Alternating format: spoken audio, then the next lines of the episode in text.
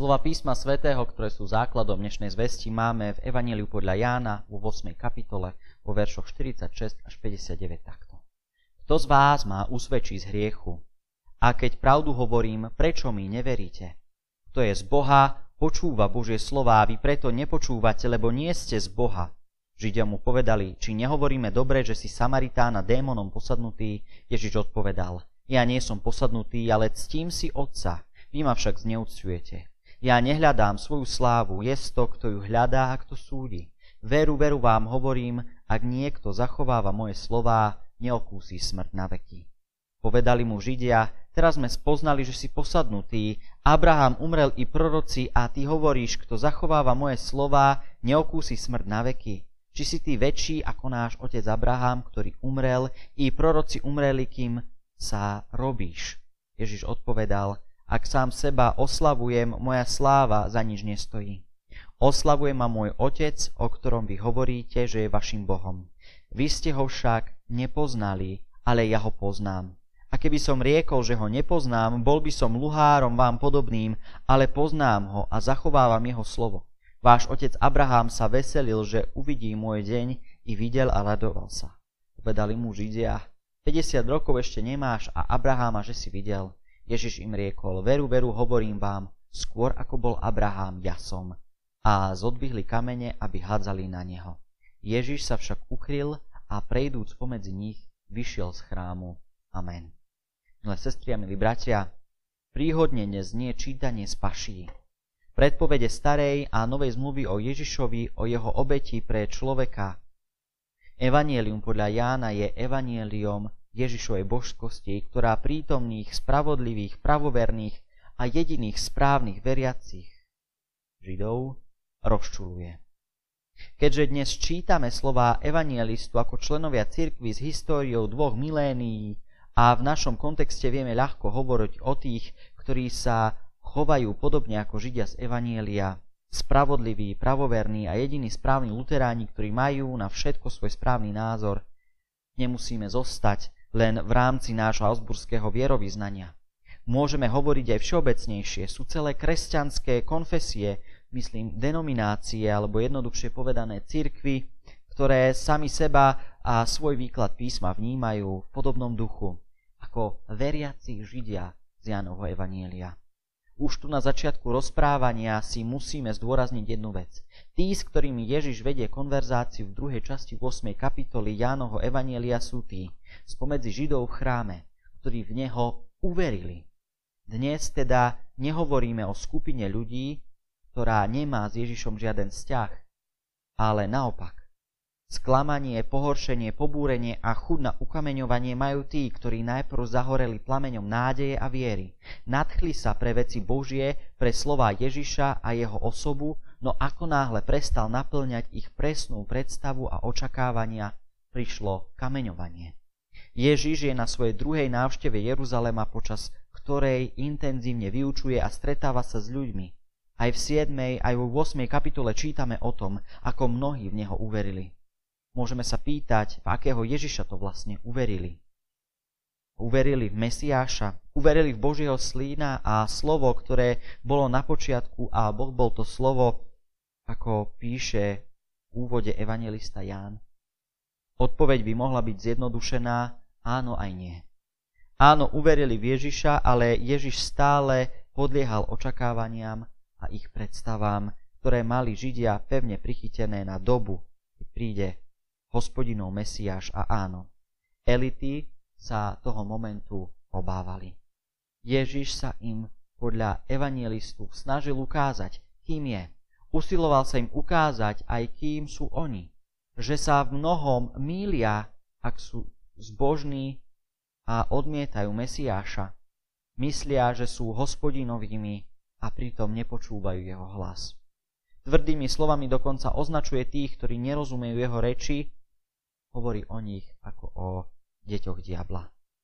Ich otcom nie je hospodin, hoci si to navrávajú, lebo Božie slovo nechcú počúvať, aj keď im znie jasne a dokonca ho aj osobne stretnú v podobe Ježiša, ktorý ich irituje. To má Božie slovo robiť, sekať, iritovať, naprávať, vyrušovať, aby človek videl svoj hriech. a svoje poblúdenie.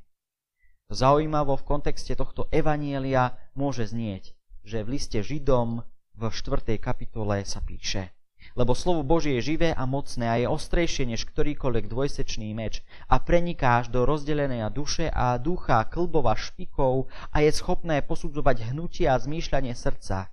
A nie to tvora skrytého pred ním, všetko je obnažené a odkryté očiam toho, ktorému sa budeme zodpovedať. Písateľ epištoly má na mysli samozrejme Božie slovo v Biblii, ale aj osobu Ježiša Krista, ktorý je sám slovom Božím, ako opisuje evangelista Ježiš svojimi slovami poslucháčov provokoval, aby im ukázal, kde robia chybu a vnímali ho aj s jeho posolstvom ako niečo dobré, ako niekoho dobrého od Boha.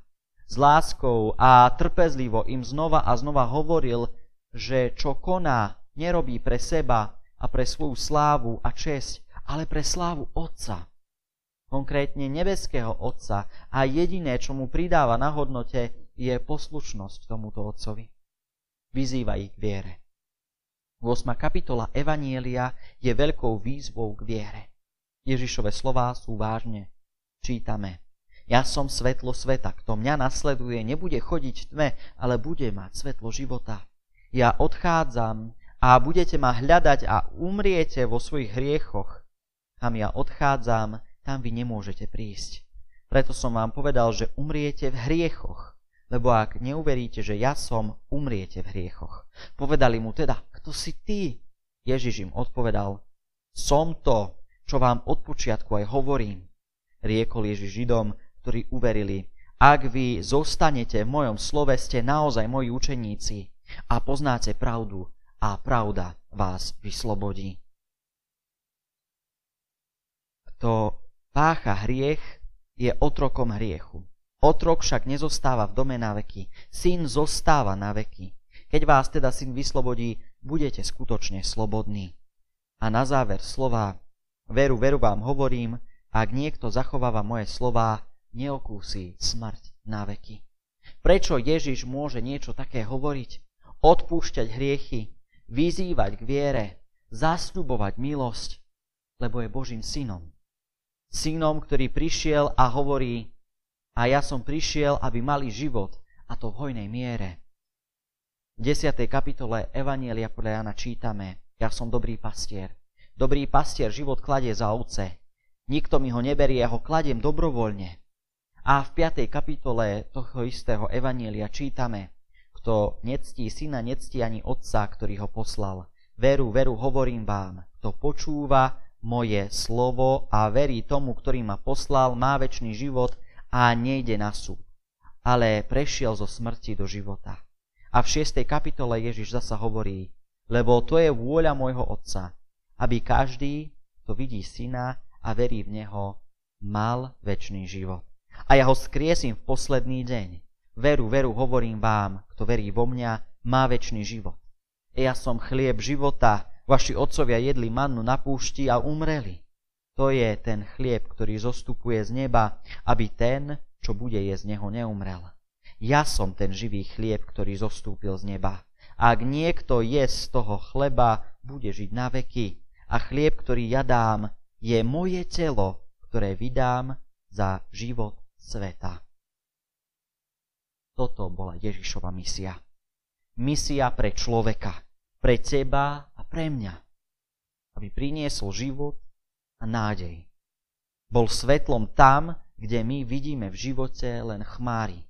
Bol dobrým pastierom našich životov, ktorý nás ochráni pred levom, vlkom a bude nás hľadať. Kdekoľvek sa v živote stratíme. Ako v podobenstve o stratenej ovci hľadal pastier jednu stratenú ovečku, a po jej nájdení usporiadal veľkú oslavu, lebo každú z jeho milovaných miloval a stále mu za námahu. Jeho zasľúbenie je v živote. V opaku väčšnej smrti. Vo väčšnosti. Život je najvzácnejšia hodnota, akú sme dostali od Boha. Život Boh chce zachovať. A ako sme tiež spomenuli, aby sme život našli v hojnej miere. Ježišovi nejde o vegetatívne prežitie života, ale o kvalitu.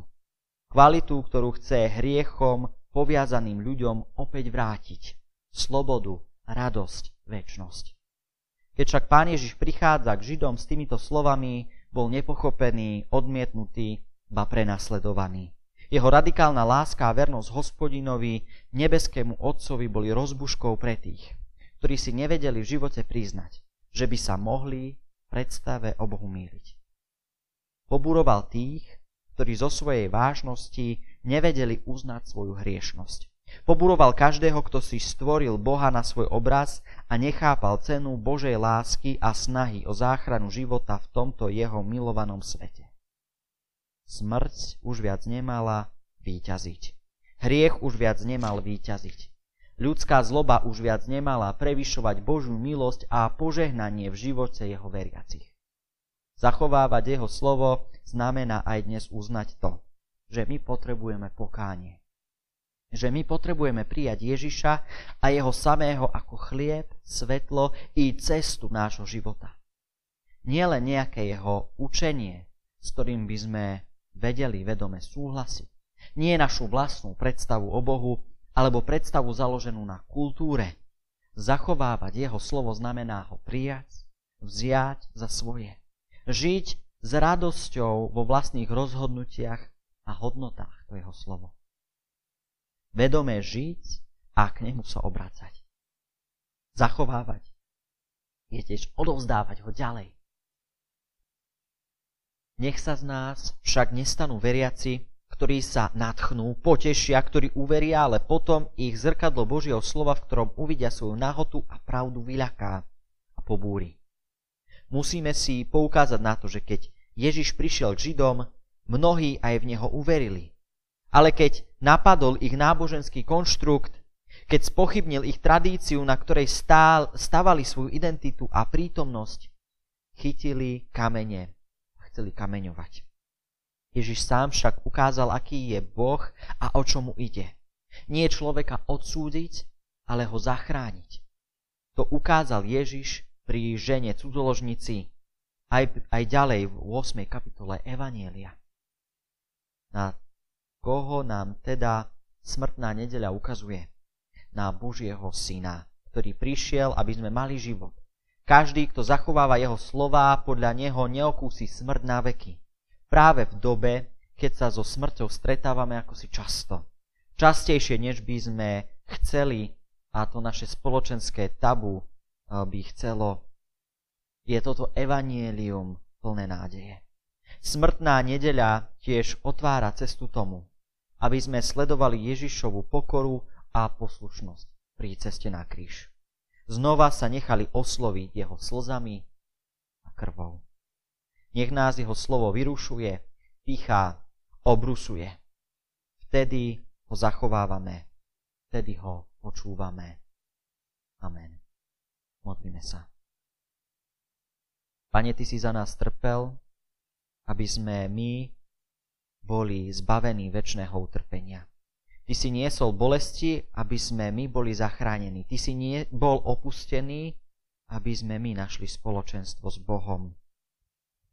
Ty si zomrel na kríži, aby sme my mohli nájsť cestu k väčšnému životu. Pomáhaj nám, aby sme mohli pri Tebe zotrvať, aj keď nás hriech od Teba oddialuje. Daj nám nezabudnúť na to, čo si pre nás vykonal. A keď sa nás zmocňujú slabosti, keď nás obvinuje svedomie, zmocňuj nás silou Ducha Svetého a pomáhaj nám nájsť milosť u Teba, nášho jediného Spasiteľa. Daj nám v týchto časoch poznávať a príjmať Tvoju lásku, pokoru a milosť. Aby sme výťazne obstali v skúškach života, v skúškach doby a vedeli pomáhať jeden druhému. Vypočuj prosby a modlitby tých, ktorí sa k Tebe volajú, ktorí klesajú pod svojim krížom a nemajú síl, aby ho ďalej niesli. A nie komu, nie kto by im pomohol. Ty buď ich pomocníkom a záchrancom, vypočuj nás pre svoju lásku dokázanú na Golgotskom kríži. Modlíme sa za zdravie, silu, nádej a požehnanie pracovníkov, našej bojnickej nemocnice a všetkých, ktorí v našom regióne slúžia ľuďom vyžadujúcim zdravotnú či sociálnu opateru. Modlíme sa za rodiny, ktoré sú v karanténe, sú choré, alebo sa nemôžu stretnúť so svojimi blízkymi v nemocniciach. Modlíme sa za tých, ktorí trpia pre odklad zdravotnej starostlivosti v nemocniciach. Modlíme sa za osamelých a smutných. Modlíme sa za našich predstavených, za vládu, za našu samozprávu, za všetkých, ktorí svojim povolaním nesú zodpovednosť za nás ostatných. Modlíme sa za vzájomný rešpekt a pochopenie medzi ľuďmi, za zlomenie hnevu, nenávisti a zastavenie šírenia klamstiev a lží, ktoré nepomáhajú, ale ubližujú. Prosíme v modlitbách za ukončenie pandémie a požehnanie pri obnove po tomto nešťastí. Pane, zo svojej dobroty a milosti vyslič všetky naše prosby. Amen. Oče náš, ktorý si v nebesiach, posvedca meno Tvoje, príď kráľovstvo Tvoje, buď vôľa Tvoja, ako v nebi, tak i na zemi. Chlieb náš každodenný daj nám dnes a odpúsť nám viny naše, ako my odpúšťame viníkom svojim. I neuvod nás do pokušenia, ale zbav nás zlého, lebo Tvoje kráľovstvo i moc i sláva na veky. Amen. Sláva Bohu, Otcu i Synu i Duchu Svetému, ako bola na počiatku, nech jej teraz vždycky, na veky vekov. Amen. Milí priatelia, príjmite požehnanie. Pán Boh požehnaj a ochraňuj vás. Pán Boh rozjasní svoju tvár nad vami a buď vám milostivý. Pán Boh obráť k vám svoj obličaj a daj vám svoj časný i večný pokoj. Amen.